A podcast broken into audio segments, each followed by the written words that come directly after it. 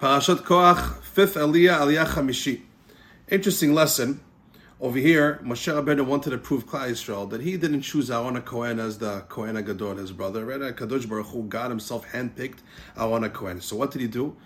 Each uh, Shevet, the 12 Shevatim, the 12 tribes, got one staff, one mateh, and they wrote their name of the Shevet on the mateh.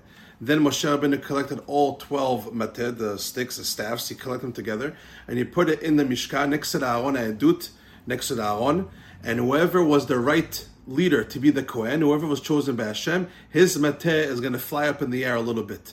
Okay, and guess whose mateh, whose staff flew up in the air out of all the 12? Aona Kohen. Aona Kohen's mateh staff started going up like this. Then everyone said, okay, very good. Now we know Aona Kohen was chosen by Kadosh Baruch Hu. So the whole ta'ana, the whole fight, and the whole uh, debate that they had against Moshe Rabbeinu that you chose your older brother because you wanted to keep it in the family. This whole thing was busted in front of their faces. From here, we see Hakadosh Baruch Hu himself chose Aaron Kohen to be the leader. But from here, we learn a tremendous lesson. Akadosh Baruch Hu, God chooses leaders. There are many rabbis that learn 24 7 and are tremendous tzaddikim, but they're not the leaders of the world. They're not the leaders of the community. I remember when Chacham Ovadia Yosef, our leader, Zecher Tzaddik passed away.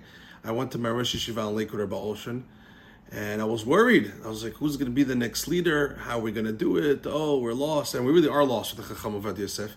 But he told me this rule from Aaron Cohen.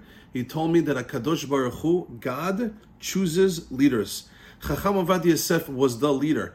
But don't think he was the leader only because he learned all day, because many tzaddikim learn all day. Many righteous people are extremely talmidei, big talmidei chachamim, and it's true. I'm sure you know many people, many rabbis that really know a lot of Torah, and they're very holy, and they're learning Yomam Velayla, and they watch how they talk, how they eat, what they listen to, they watch their eyes, but they're not the leaders, they're not the main leaders of Yisrael. Why is it like that? Because Hashem chooses the leader. How does Hashem choose the leader? That's something else.